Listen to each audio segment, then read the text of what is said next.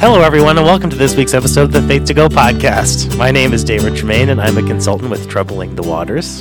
And I'm Charlotte Pressler, and I'm the Director of Formation for the Episcopal Diocese of San Diego. And I forgot, because Charlotte was making a face at me, that this is your one-stop shop for everything you need to have faith discussions throughout your week with your friends and with your family. You cannot prove that I made a face at you. No, definitely not. It's my word against yours, and everyone will believe you because you're a moral, upstanding human. And I've been divorced, which automatically excludes me from any morality. No. Is that true? I'm pretty sure. No, I'm pretty not sure. Here on the Faith to Go podcast. Oh. Here we are about love and acceptance and the beauty of every human, and okay. I am also still more reliable. Okay. Okay, I'm glad we ended it with that caveat. So true. Thank you, everyone, for joining our conversation. Today, we're going to be talking about the gospel for this upcoming Sunday in the third Sunday of Lent, which is half of the Sundays of Lent, if I am counting right, for this upcoming Sunday, March 3rd, 2024. We're excited to get into that gospel discussion, but before that, we always are excited to share about a God sighting. You know, because we don't have a guest this week, it's just Charlotte and I, so we're each going to share a God sighting. Double God sightings today, but Charlotte has to go first because I don't know what mine's going to be yet. So, Charlotte, take it away. Well, mine is actually, I don't know if it's a consolation or a desolation. I think it's the best kind. I think it's in that in-between place, conflicted. Okay. It has to do with my Lent practice. And so I had decided before Lent arrived what I was going to give up this year as a way to draw closer to God. And I made it a day and a half, David. Oh. Okay. I did. I made it a day and a half.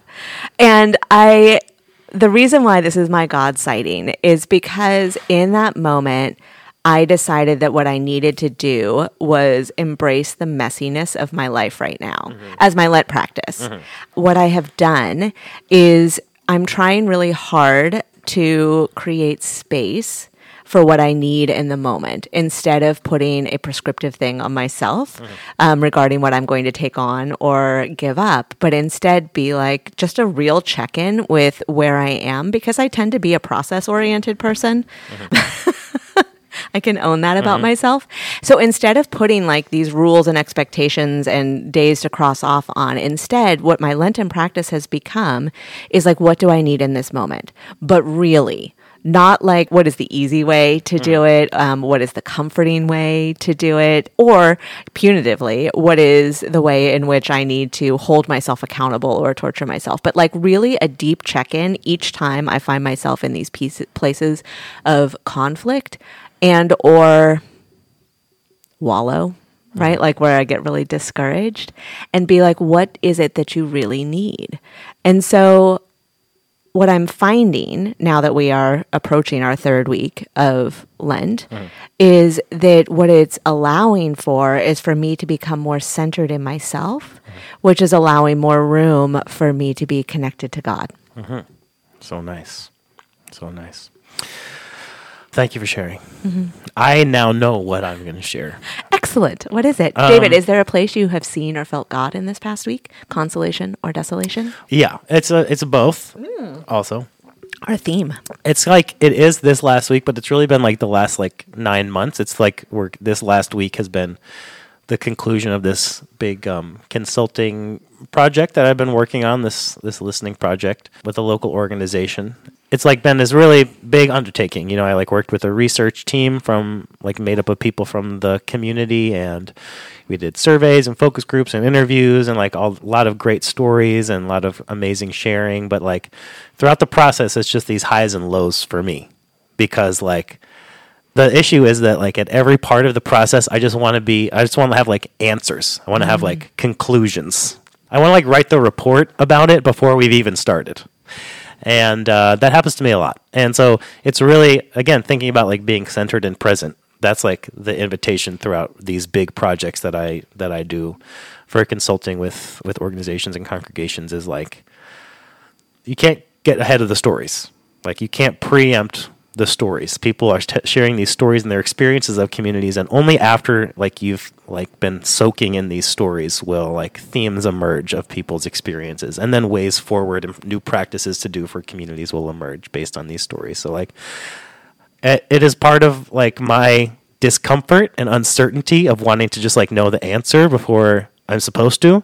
And really, there are no answers until like the very end, you know, until like this last week when like the report's getting written and like people are giving feedback and like, so it's like a stressful process because there's just so much uncertainty, so much waiting, you know, it's just like waiting for the truths to emerge from people's stories, which is a beautiful process, but I also don't like it a lot of the time.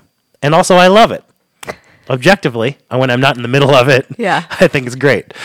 It really is like a consolation and desolation. Like the desolation is like that anxiety, uncertainty feeling. And the consolation is when I can be grounded in that moment, there is such hope in the fact that it's not really about me finding the answer. It's about listening, you know, and being open to what is emerging and trying to, and like not preempting the process, which is, I think, something that's true for a lot of different things in life, just generally. So it's a great blessing for me to have that kind of lesson, experiential lesson, like regularly in my life. So that's really nice. Well, and I think what I hear, the common thread that I feel in both yours and mine is they're both very Lenten, first of all. We're very Lenten people. That is a true story. Yeah. Also, like, that it's learning to be centered in the wilderness and accepting the fact that we don't always know how to do that and that it is innately uncomfortable, but that it is holy and it is a way to experience God in this struggle to be centered in the wilderness. Yeah. Life is like 95% wilderness is my experience. Maybe higher than that, honestly. I'm going to go with 96%. Yeah. We would love to know, you know, what your take is on the percentage of wilderness that life is, if you have an idea. We'd also love to hear any of your questions or comments or stories from your week of faith discussion and reflection, any of your God sightings, anything from your ministry context you'd like to share. We'd love to hear from you. You can email us, faithtogo@edsd.org. You can contact us through Instagram, @faithtogo. Direct message us, tag us on Instagram. Find all those ways of getting in contact with us listed in the description for this episode. So just scroll down and click those links. And now we are going to move on to our gospel discussion again for this upcoming week, March 3rd, the third Sunday in Lent. Charlotte's going to read it, and then I'll have a little bit of context. We'll each have a point. And the reading is John 2:13-22. The Passover of the Jews was near, and Jesus went up to Jerusalem. In the temple, he found people selling cattle, sheep, and doves, and the money changers seated at their tables. Making a whip of cords, he drove all of them out of the temple, both the sheep and the cattle. He also poured out the coins of the money changers and overturned their tables. He told those who were selling doves, "Take those things out of here. Stop making my Father's house a marketplace." His disciples remembered what was written, "Zeal for your house will consume me." The Jews then said to him, "What sign can you show us for doing this?" Jesus answered them, "Destroy this temple, and in 3 days I will raise it up." The Jews then said, "This temple has been under construction for 46 years, and will you raise it up in 3 days?" But he was speaking of the temple of his body. After he was raised from the dead, his disciples remembered that he had said this, and they believed the scripture and the word that Jesus had spoken. Here we are. In John. John comes out of nowhere. This is how we get John in a three-year gospel cycle. We have him, he's sprinkled in, or they, or she, who knows. John sprinkled in these Lenten and Easter, Pentecost seasons, and Advent. We are in the second chapter of John, so when was it? Not that long ago that we were in the first chapter of John talking about the prologue to John's Gospel, the Word. We talked about John the Baptist in John's Gospel in the first chapter of John. We talked about the calling of Philip, right, under the tree. And so this is just the next thing. There's two major things that happen in the second chapter of John. The first one is the wedding at Cana, where Jesus turns the water to wine. And then this. It's funny because I think about this happening when Jesus enters Jerusalem at the end of the gospel. But no, nobody knows who this guy is when this is happening. So when you think about it, like, just out of nowhere, this guy is in there flipping tables. It's not that, like, the Jewish leaders have, like, heard about Jesus and his teaching, and it's been 3 years, and he's been doing all this stuff, and now he's like making his triumphal entry into Jerusalem. It's like nobody knows who this person is, and he's just in there flipping tables, screaming about stuff. And that's why they're like, "Who are you?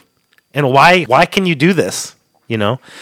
They probably would have asked him that still at the end, but I just think it's interesting contextually that like this is how Jesus starts This is not how Jesus ends. And it's the difference in John and everybody else. Right. He's just like in Jerusalem at the beginning, you know, and in every other gospel, Jesus doesn't make his way to Jerusalem until much later. So John has Jesus in Jerusalem much more often. That's pretty much it, I think, just to know that, like, this is very early on in John's gospel. Like, Jesus' ministry is just kicking off here, and this is how he's choosing to start it. He calls disciples, he goes to a wedding, and then he, like, trashes the temple in Jerusalem.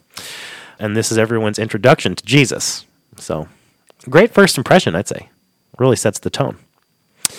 The other thing to say is just about this language of the Jews, quote unquote. This is language John likes to use. This is reflective of the time in which John's gospel was written, and that it was much later than the synoptic gospels, we call them, Matthew, Mark, and Luke. John's gospel was written at the very end of the first century, so we're talking about 60, 70, 80 years after Jesus' death. So dynamics between this group of people that are followers of Jesus and the local Jewish community have changed a lot.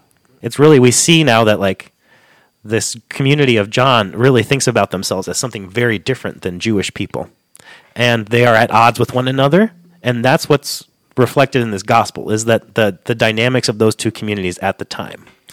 And unfortunately, it's led to a lot of anti-Semitism over the last 2,000 years, which has been destructive and is unjust. And so when we read the Jews, quote unquote, we're really talking about the Jewish leaders, you know, which is the same as when we think about the synoptic gospels, Matthew, Mark, and Luke, that's who Jesus is talking to, Pharisees, Sadducees, priests, you know, temple leaders.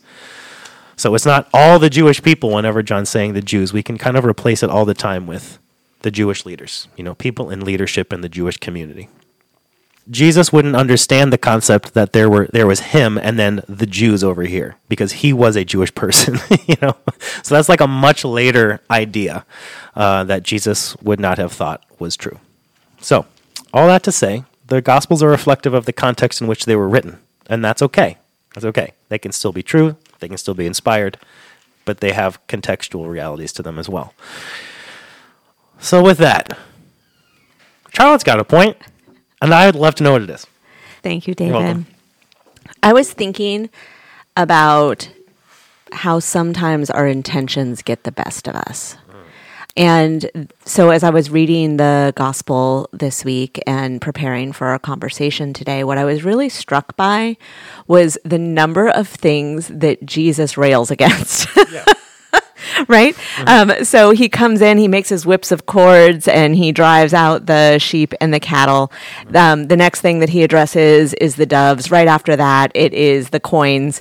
And so, like, there is just this progression of things. It's not that Jesus flipped one table. It was a whole series of things that were happening. Both his actions and his words were the cleansing that in that instance that he had to address all of these things. Uh-huh.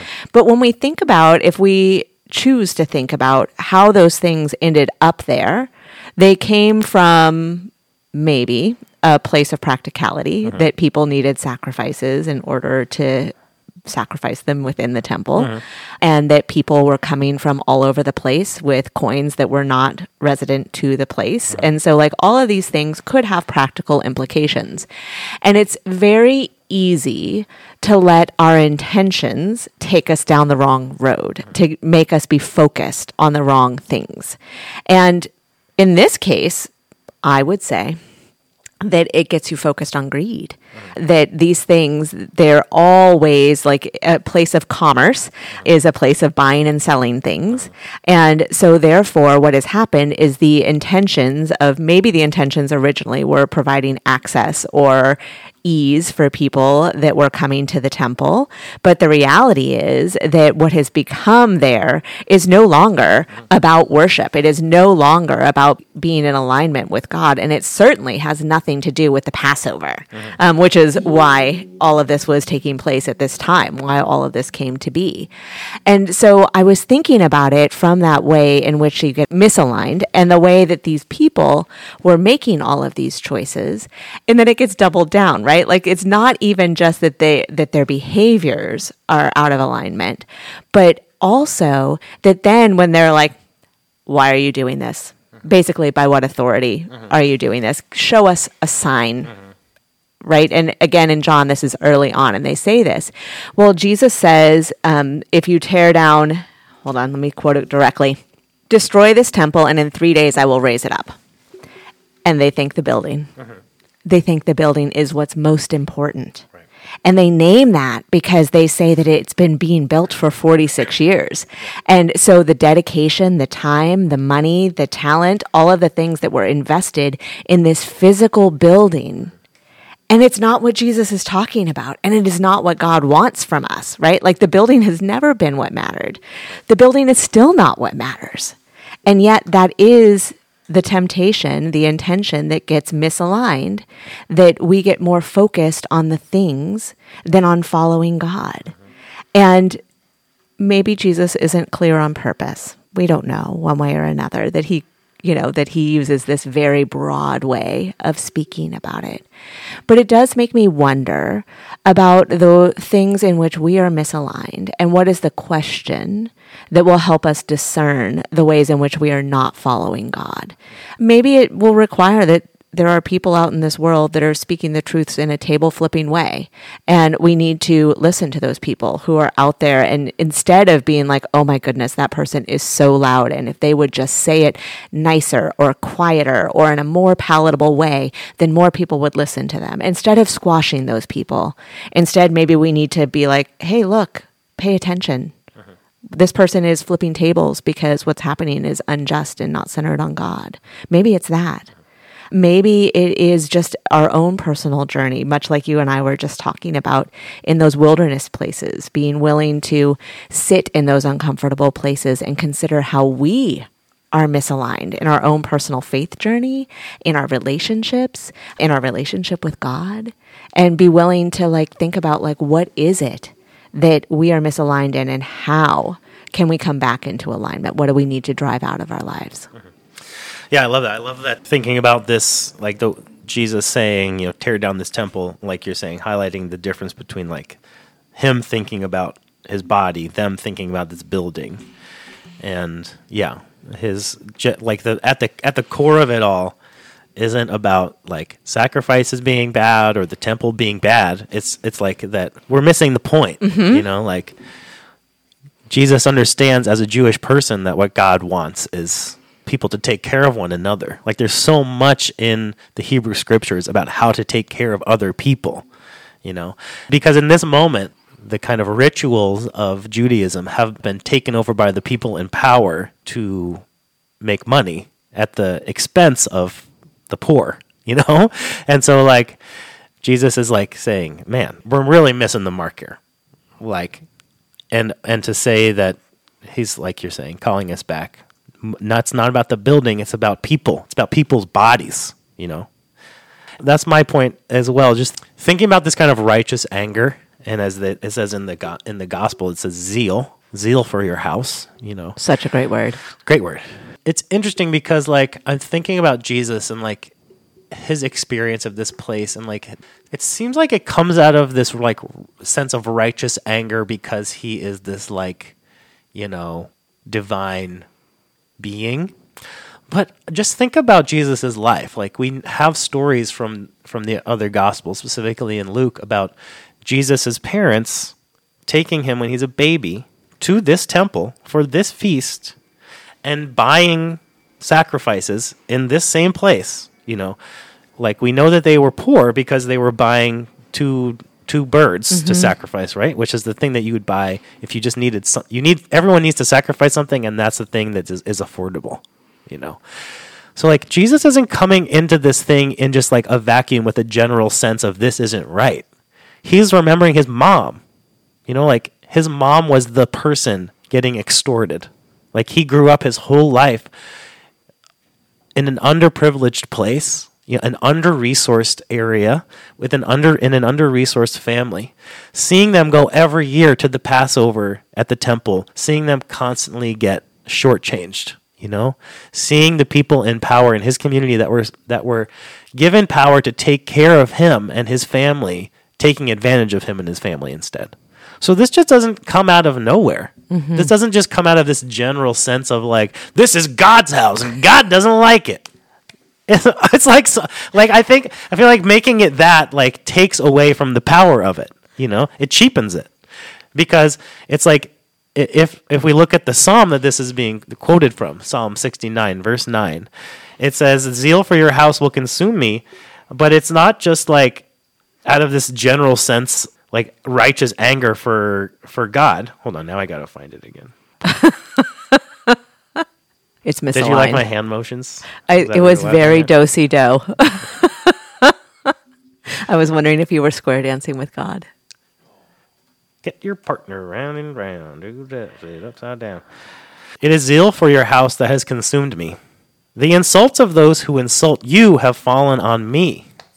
Which I thought was really interesting. Like, that's not quoted in John, but it is the second half of that verse. It's not just about zeal for your house, but it's the way that it affects me, which is what gives me zeal for it.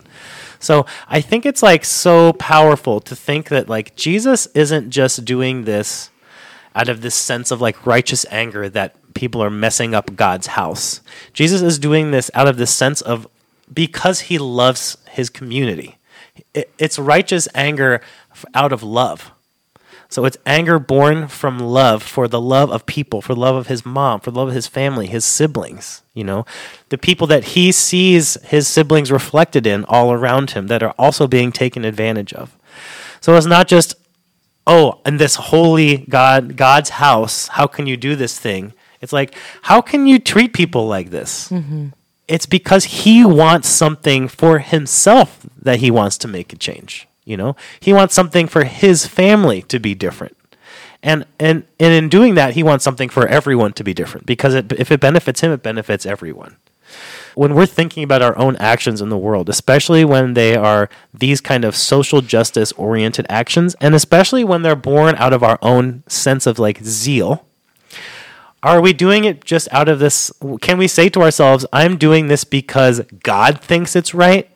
Or because God doesn't like this? Or am I saying because I want this to be different for me, for my family?